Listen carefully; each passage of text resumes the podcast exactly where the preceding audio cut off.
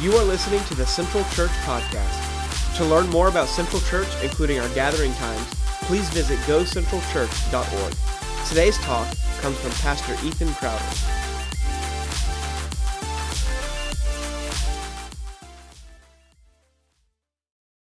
Well, Good morning. It's good to see you today uh, on Time Change Sunday, uh, or as pastors call it, low attendance Sunday.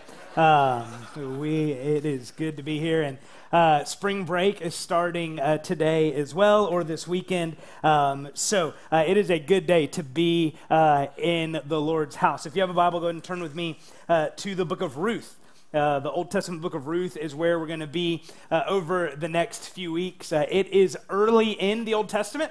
Um, I would tell you where it is, but I would have to sing a song uh, to remind myself, and uh, you don't want that, and I don't want that.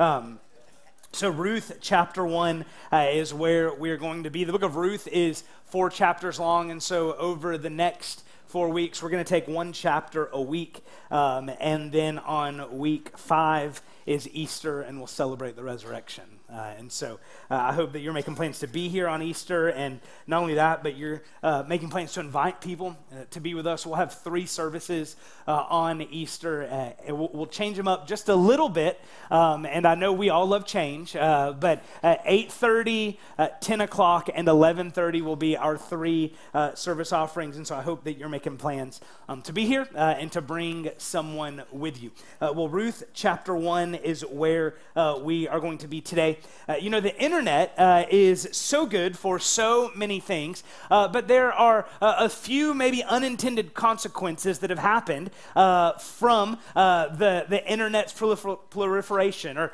from the popularity of the internet. And one of the, I think, one of the most dangerous things is that everyone is an expert on everything right? Uh, you can become an expert really, really quickly. I tell uh, my wife and kids all the time that I'm not a scientist, uh, I am not a doctor, but I took biology with a lab in college. And so, because of that, in Google, I can diagnose any problem that you might have, right? I can tell you uh, what, uh, what ailment you might be dealing with, what problems you might be struggling with. You tell me the symptoms, I will tell you what is wrong because Google is good uh, for those things. Like I said, I'm, I'm, not a scientist and I'm not a doctor, but uh, there's some things that I remember uh, from school, some things that I learned in, in, elementary school and middle school and high school, and then uh, were drilled into my head again uh, in college. And one of those things uh, that I'm reminded of or that I remember from those science classes, from those biology classes, is the scientific method. maybe that phrase rings a bell. Maybe I said that and your mind flashes back to that science teacher that you had in high school that you had not thought about uh, in many years, maybe several decades, uh, and now you're going to have a nightmare tonight because uh, of that science teacher popping back into your head. But the scientific method is a process to test a hypothesis through observation and experimentation. Now, why would you need to test a hypothesis? Because a hypothesis is a theory. It's something that might be true, it's something that could be true, but it's something that isn't necessarily true. Now, what does that have to do with the book of Ruth? See, the book of Ruth is a book all about God's faithfulness. And here's what you and I need to know and be reminded of today God's faithfulness is not hypothetical. God's faithfulness is not a hypothesis. God's faithfulness is not a theory. God's faithfulness is settled. God's faithfulness is something that we can trust. So, as we look here at Ruth 1, we're going to see this truth. We're going to see that God's faithfulness is good. God's faithfulness can be trusted. God's faithfulness is not something that is hypothetical. Now, we are going to work our way through this entire first chapter. Uh, let me invite you to stand as we honor the reading of God's perfect and precious word. Uh, we're just going to read the first five verses uh, to get us started here in the book of Ruth. Uh, the Spirit says to us this morning, starting in verse 1 In the days when the judges ruled, there was a famine in the land. And a man of Bethlehem in Judah went to sojourn in the country of Moab, he and his wife and his two sons. The name of the man was Elimelech, and the name of his wife was Naomi. And the names of his two sons were Mahlon and Chilion, and they were Ephrathites from Bethlehem in Judah. They went into the country of Moab and remained there. But Elimelech, the husband of Naomi, died, and she was left with her two sons. These took Moabite wives. The name of the one was Orpah, and the name of the other Ruth. They lived there about 10 years, and both Mahlon and Chilion died, so that the woman was left without her two sons and her husband. This is God's word. You can be seated. Would you pray with me? Father, thank you that your faithfulness is not a hypothesis. Father, thank you that your faithfulness isn't a theory to be tested, but it is a truth that we can build our lives on. And so, Father, this morning I pray that you would teach us and you would show us and you would remind us that you are a faithful God and you always have been. And so, Father, this morning our prayer is that as we leave, that what we just sang would be the cry of our hearts that great is thy faithfulness. We pray this and we ask this in Jesus' name. Amen. As we look here in the book of Ruth, as we study this book, as we study this chapter here in chapter one, we're going to see a few, a few different truths about this uh, faithfulness of God that we see isn't a theory, it's not hypothetical. And the, the first one is this it's not so much a, a, a truth about uh, God's faithfulness, but about our faith. And it's this that our faith is often fickle. Uh, our faith is often fickle. Wouldn't it be easy, if, or wouldn't it be great if it were easy to have faith? Uh, wouldn't it be wonderful if faith were easy? But here's what we know is that it's not always easy to walk by faith, is it? It's not always easy to live by faith. Uh, this weekend, uh, my family, we, uh, we went to Disney World and we, we rode one of the rides. And even though we knew that no, no one on this ride had ever been hurt, no one on this ride uh, had, had, ever, uh, had, nothing bad had ever happened to them, there was still part of it. Anna and I were talking. I'm a little nervous to get on this ride. I, am a little nervous to ride this ride, even though I'd ridden it before, even though we had experienced it before. We were a little nervous because it's not always easy to walk by faith, whether it be faith in God or faith in a Disney Imagineer uh, or uh, whoever it may be. But see, when faith, when our faith is in God, whose faithfulness is not hypothetical, then our faith grows. Right? What makes your faith strong is not your willpower, it's the object of your faith. See, this is what Ruth is all about. God who is faithful all the time in the day to day lives of his people. One of the great things, one of the reasons I wanted to take some time and study this book of Ruth is one of the things that we see in it over and over and over again is that God is faithful in the mundane.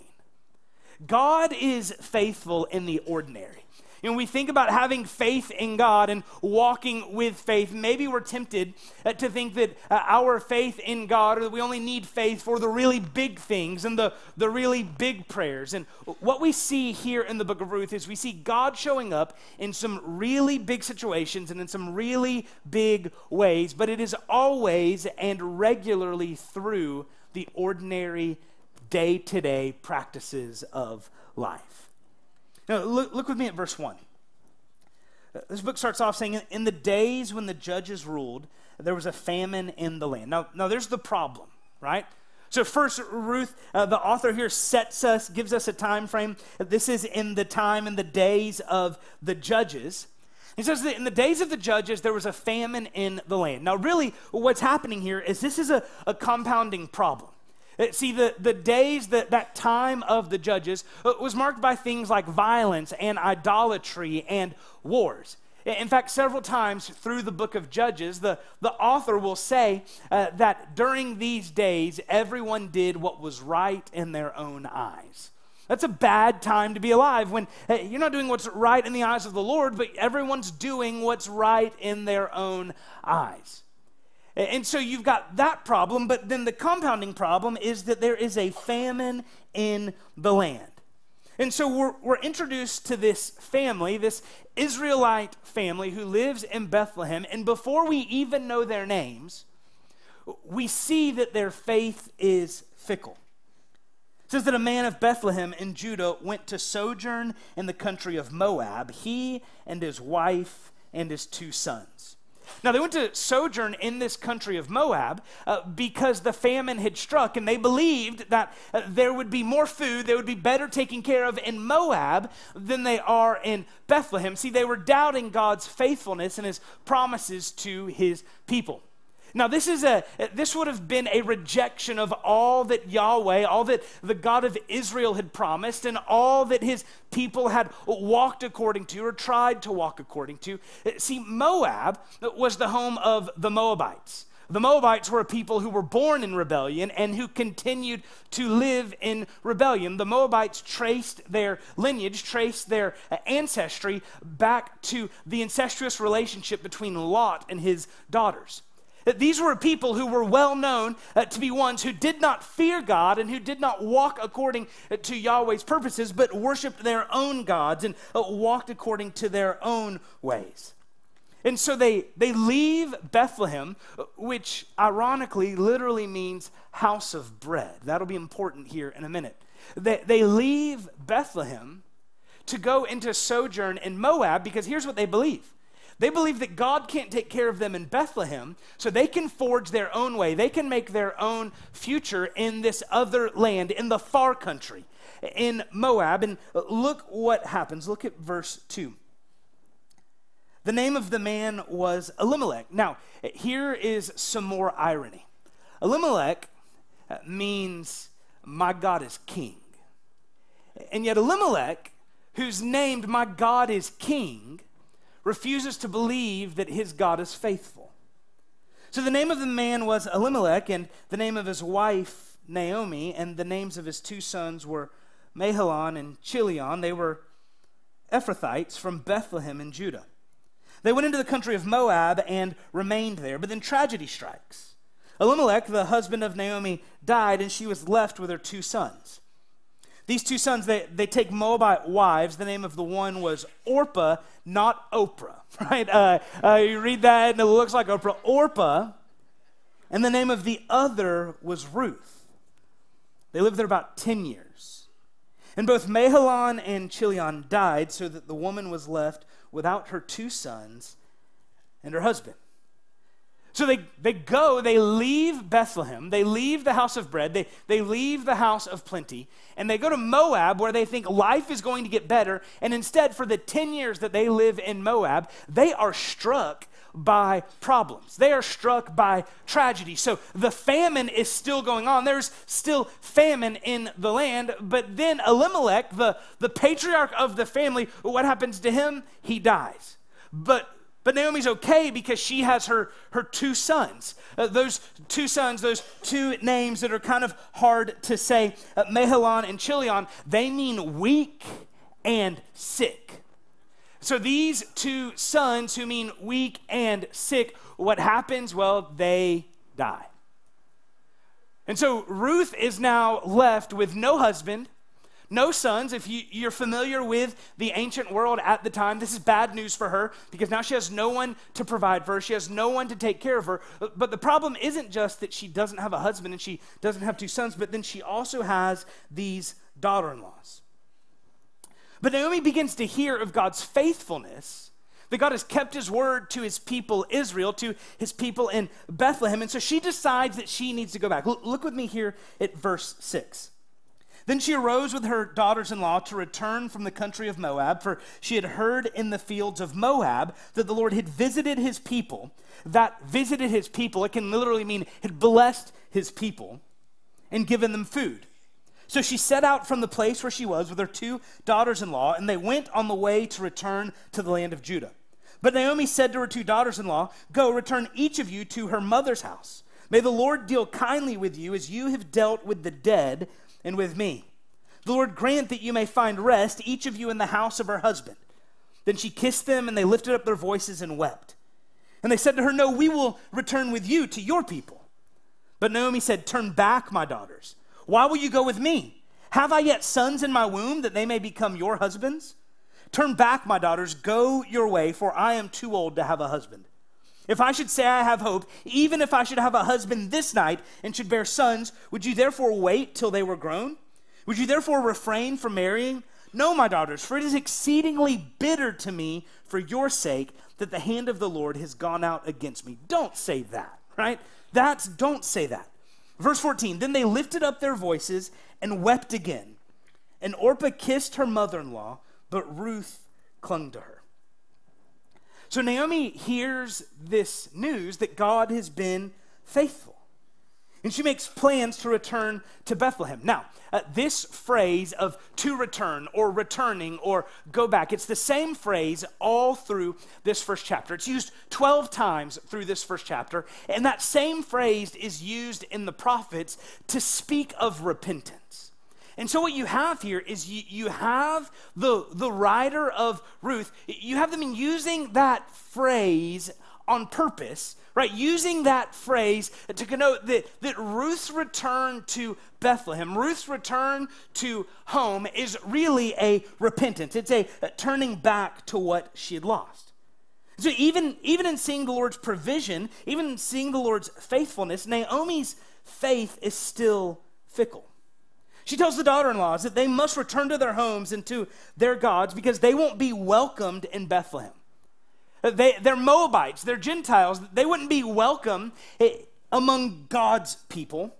But then the other problem is they wouldn't find husbands because no self respecting Israelite is going to marry a Moabite woman. And, and even if Ruth could, if she were, or Naomi, even if she were to find a husband and to, to have children and they those children turned out to be sons then uh, ruth and orpah would have to wait for those sons to become of age and then they could be married and so really what naomi is telling her daughters-in-law is that there is no reason for you to return. There are only bad things waiting for you in bethlehem. And so orpah listens and she leaves but what does ruth do? Ruth clings to naomi. Now, now here's naomi's problem Naomi has a deficient view of God.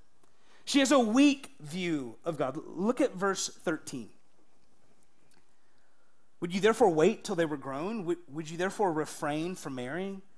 No, my daughters, for it is exceedingly bitter to me for your sake that the hand of the Lord has gone out against me. See, he, here's what was happening to Naomi her bitterness was driving her view of God.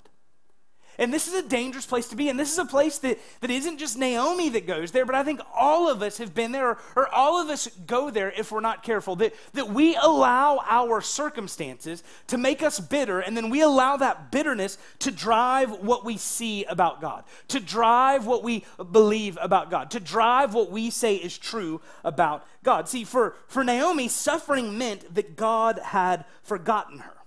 See, here was the problem with Naomi. Her view of God's faithfulness was hypothetical.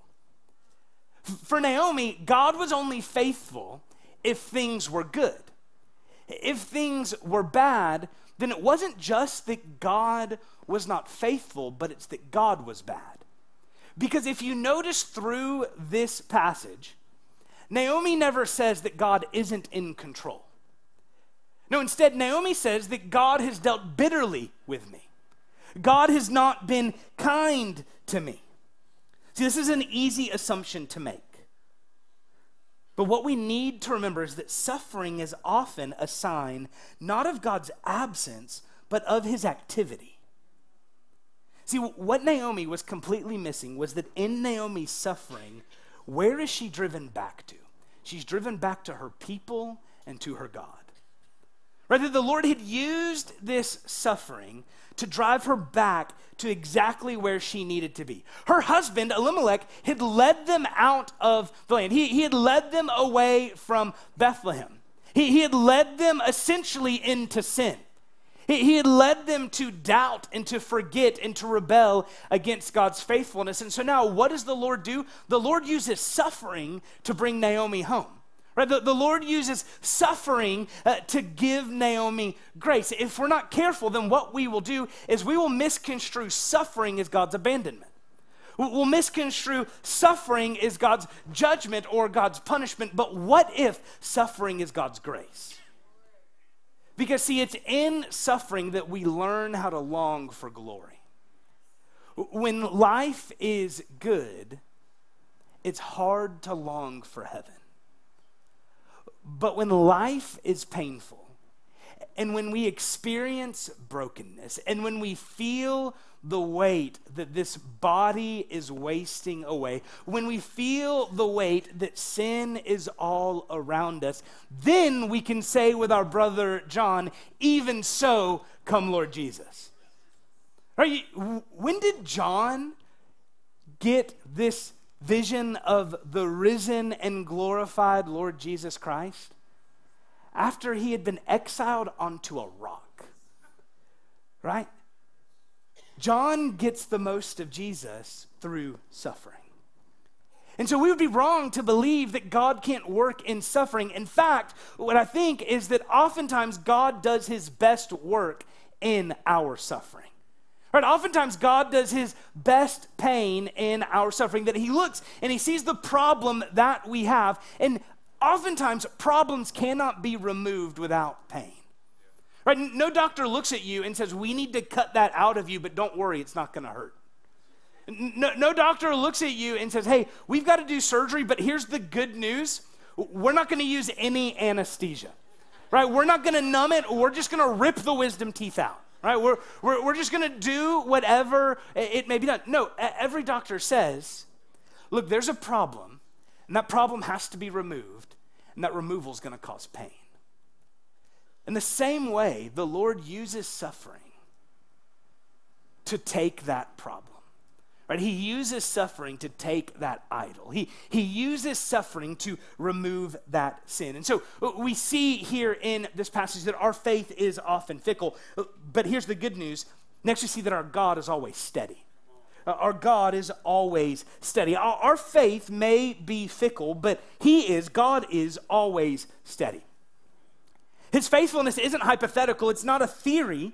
It's settled and secure. We've already said Naomi never doubts God's presence.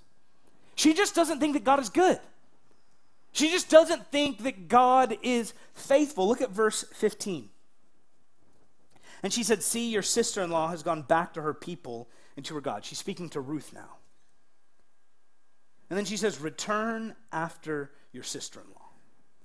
You can almost feel the bitterness in those words, can't you?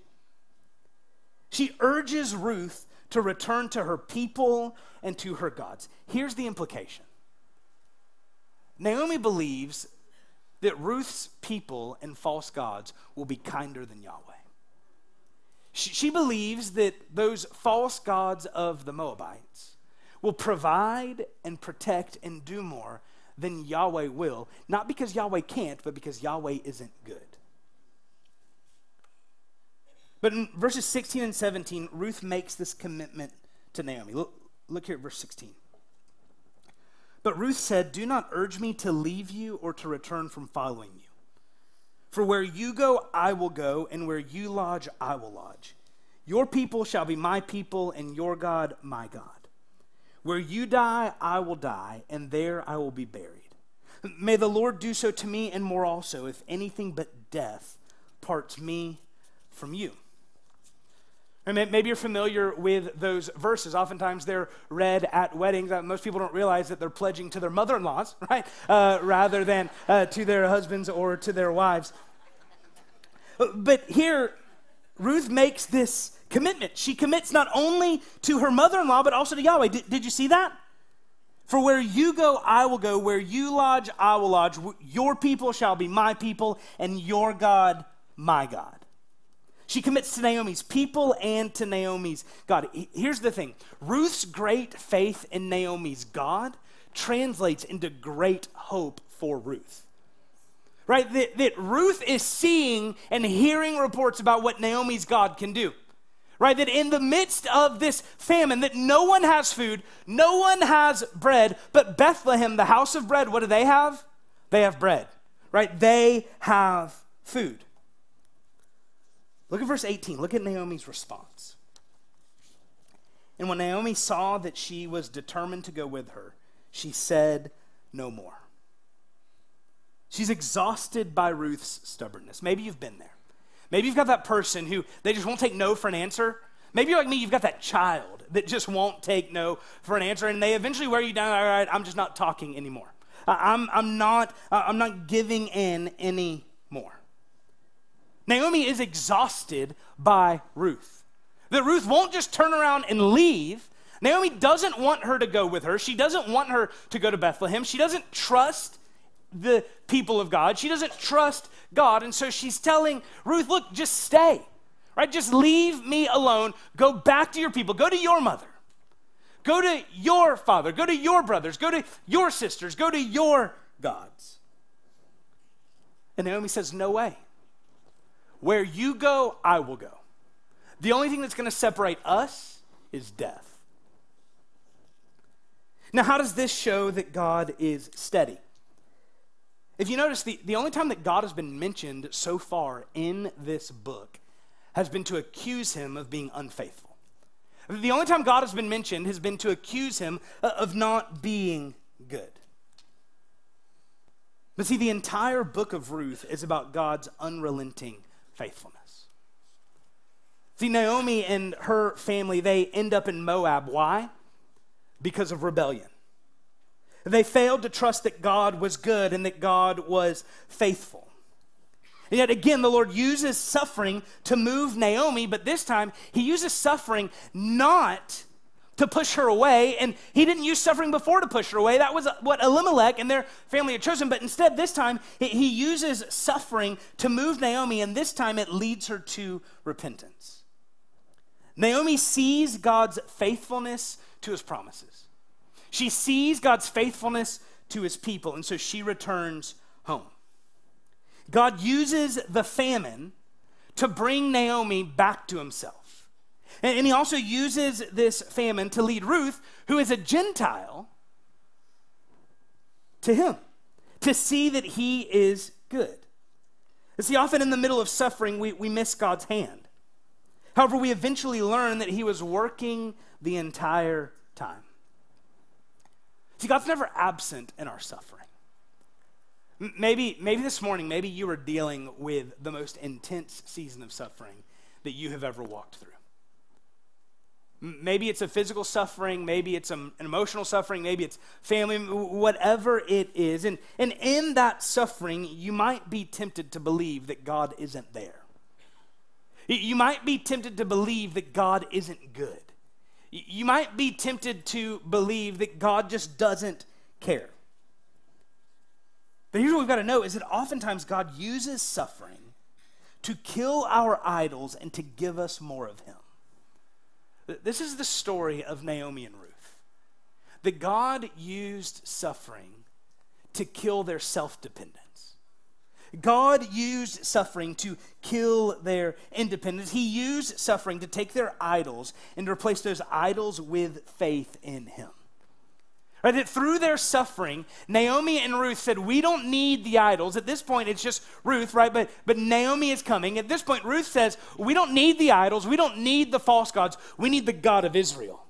We need the God of Yahweh. We need the God of Abraham and of Isaac and Jacob. We need the God who keeps his word. Right? We need a faithful God, not a little idol. And so Ruth is compelled to go and to see this faithfulness that God has worked, to see this faithfulness that God has done. And so we see that our God is always steady. Finally, we see this that our God is always good. Uh, our God is always good. He, he's always working for our good. His, his faithfulness isn't hypothetical, it is certain. In this last section, we really we, we see this picture of God's goodness in action. Look at verse 19. So the two of them went on until they came to Bethlehem. And when they came to Bethlehem, the whole town was stirred because of them, and the women said, Is this Naomi? So Naomi and Ruth, they, they travel back, they finally make it back to Bethlehem. And look at the response. It says, The whole town was stirred. Now, that, that stirring could be one of two things.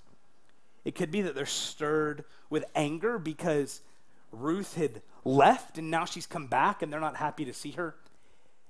It could be that they're stirred with joy. Which is it? Well, the, there's something lost in translation here. Uh, the way that this phrase is written in Hebrew, it, it literally means joyous shouting and happy conversation. That Naomi, who had left, she had been gone, what uh, tells us earlier in chapter 1, for 10 years. She'd been gone for 10 years. And what happens when she comes back? What do the people do? They celebrate right? They throw a party. What I've got to believe is that Ruth had, or Naomi had not been forgotten about. Instead, the people had been praying that Naomi would come home. The people had been interceding, had been going before Yahweh, asking, Lord, keep Naomi safe. Keep her secure. Bring her home. And then what does he do? He answers the prayer. Right? What does he do? He brings Naomi home, and what do the people do? Joyous shouting and happy conversation. Really, what Ruth is, this first chapter, it's a picture of a prodigal. Right? This is not the prodigal son of Luke 15, this is the prodigal daughter of Ruth 1. Right? If you remember Luke 15, the prodigal son, what does he do? He tells his father, I want all of my inheritance now. I want you to bless me now. And then he goes to the far country. He goes and he squanders his inheritance away. And then he comes back willing to sleep with the pigs and eat what the pigs eat. And instead, what happens? The father doesn't just stand on the porch and wait for him to come home. What does he do? He runs. Right? He goes after the prodigal son and embraces him and throws a party and brings him home. Here, what we have is we have Ruth and her family. They have said, God has not been faithful to me now, so he's not going to be faithful to me later. So, what do they do? They leave. They leave and they go to the far country. And in the far country, they lose everything, right? They squander away all that they had. Elimelech dies. Her two boys die. And so then she comes back. And what happens? Israel does not say, Ruth or Naomi, I can't believe you would do that. What do they say? Let's celebrate because the daughter who was lost is now home. The daughter who was lost has now come back. Upon her return, she's greeted in an unexpected way and you might think that Naomi is going to celebrate this, that Naomi is going to be excited about this. But instead, her response is just as unexpected as their response. Look at verse 20. She said to them, Do not call me Naomi, call me Mara, for the Almighty has dealt very bitterly with me. Now, why would she want to change her name? Well, there's two reasons. One, Naomi literally means pleasant and lovely. And so she, she tells the people, she says, Don't call me pleasant and love me, lovely, call me bitter. Don't, don't call me sweet, call me bitter. Call me sour. She instructs them not, not to call her Naomi, instead, call her Mara, because she says the Lord has dealt bitterly with her. If we keep reading here in verse 21, she says, I went away full, and the Lord has brought me back empty.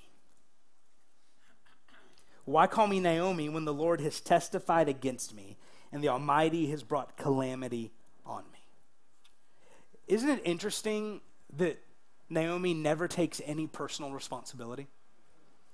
She, she never says to call me Mara because I rebelled and now I'm reaping the rewards. She, she never says, Call me Mara because I doubted God's faithfulness. No, she says, Call me Mara because the Lord has dealt bitterly with me. Call me bitter because the Lord has not loved me. He, he has not been good to me. Naomi is convinced that God has done all of this for no reason. See, here's the thing sin often blinds us to God's grace. Sin often blinds us to our own sin. Right? It's, it's funny the way sin works. Sin blinds us to who we are and it blinds us to who God is. That, that's what had happened to Naomi, right? Naomi couldn't see her sin. She couldn't see that she had rebelled. She couldn't see that she deserved any kind of judgment, any kind of punishment. But she also couldn't see that even in spite of her sin, the Lord had brought her home.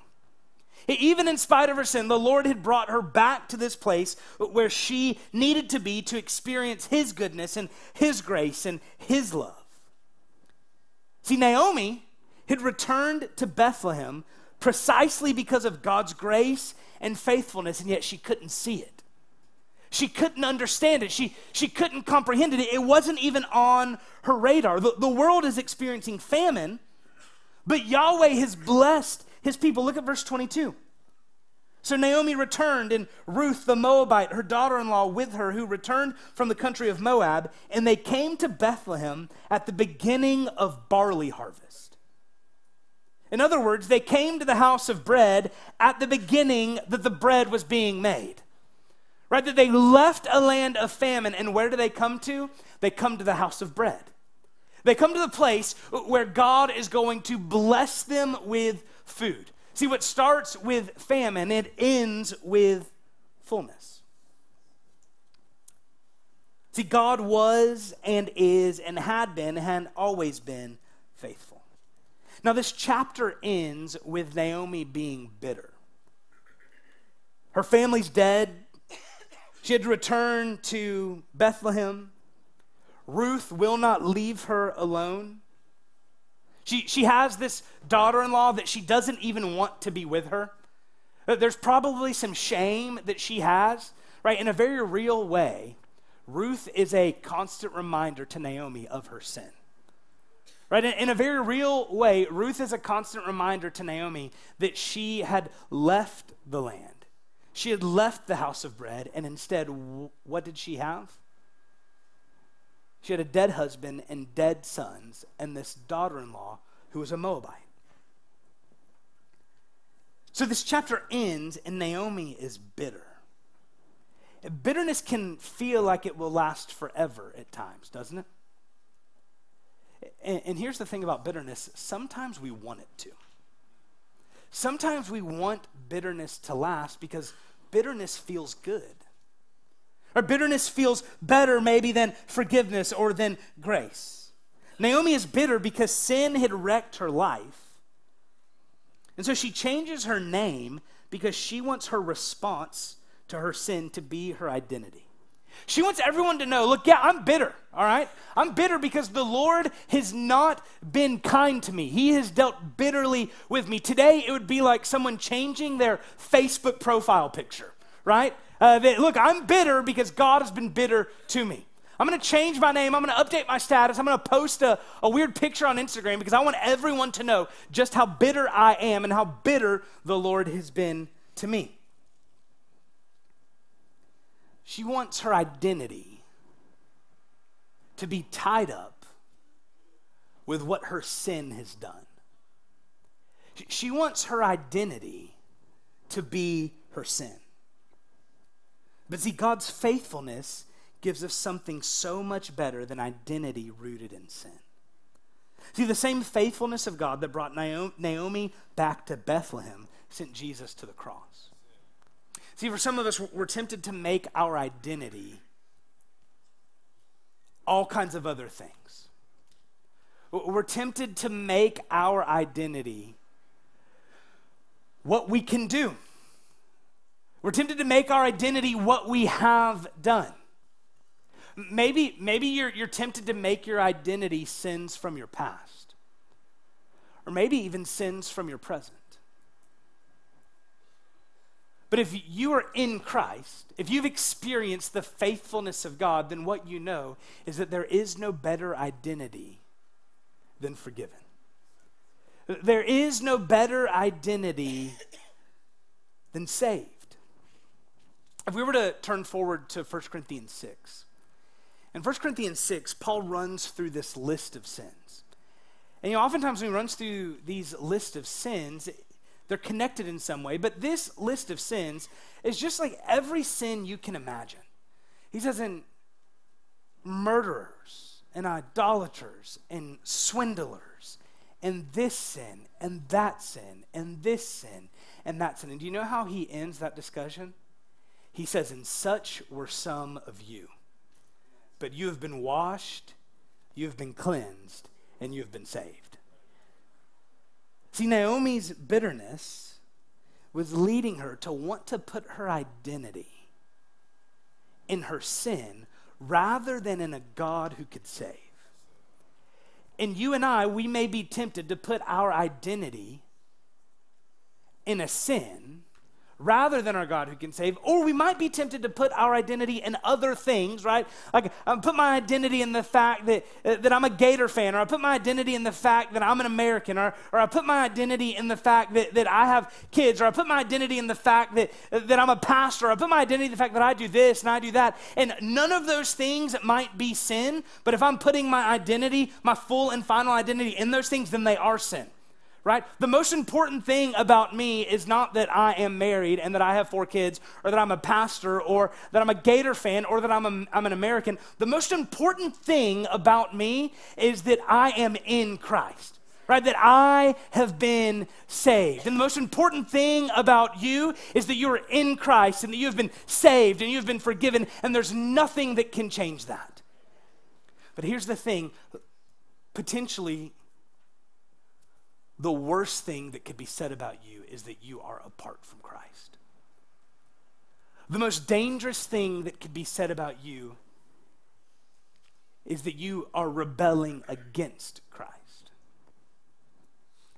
You're looking for satisfaction and fulfillment and fullness in a sin which only leads to death. But the good news is is that we have a God whose faithfulness is not hypothetical. And we have a God whose faithfulness has brought you here today. We have a God whose faithfulness has brought us to this point. Just because we don't see God doesn't mean He isn't working. We can always trust that He is faithful.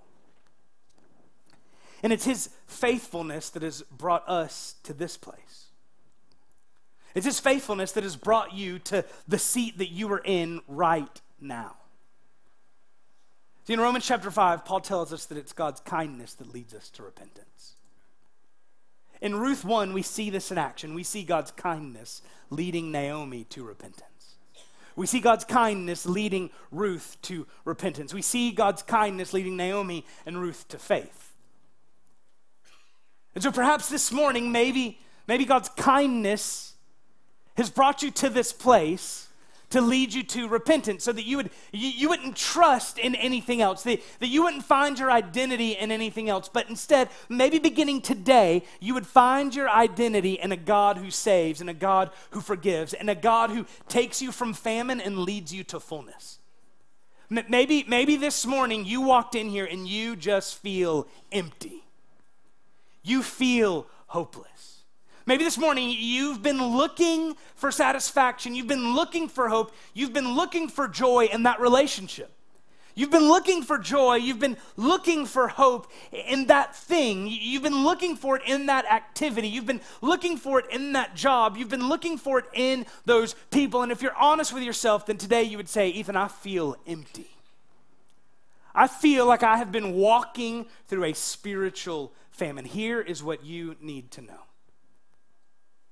is it's not that you feel like you've been walking through a spiritual famine, you have been walking through a spiritual famine, and yet today the Lord brings you to fullness. Right? He brings you to a place where you can be satisfied. He brings you to a place where you can experience and you can find joy. And so instead of being like Naomi, who wanted to rest and sit and build her identity on her bitterness, Maybe this morning you need to rest and sit and build your identity on a God who saves. You need to rest and build your identity on a God who forgives, and in that forgiveness, you can find joy. If you need to talk to someone about what that looks like, at the end of the service, you can go right out those doors and you'll see those green banners that say next steps. There's people there who would love to talk with you. There will be people down front at the end of the service. They've got hello shirts on. They would love to talk with you about this God who gives forgiveness and joy and grace. I'm going to pray and we're going to sing. Would you pray with me? Father, thank you for your grace and your goodness. Lord, thank you for your mercy and your kindness that leads us to repentance. And Father, I, pray that for those who, who maybe they walked in today feeling dry, feeling like they are in the famine, maybe, maybe they, they came in this morning and they didn't even have the vocabulary or the language to say what they were feeling, but maybe now they know exactly what's happening. Maybe they, they understand and they see that they're, they're walking through this famine. And maybe they've got fullness everywhere else. Maybe they've got fullness, they're experiencing success and all of the good things that this life can offer, and yet they are walking feeling empty inside. Or maybe there are those who, who they've come in this morning and, and they, they're feeling that, that famine in every spot, that dryness in every area of their life. God, I pray that you would work, that you would be near to them and they would know your grace.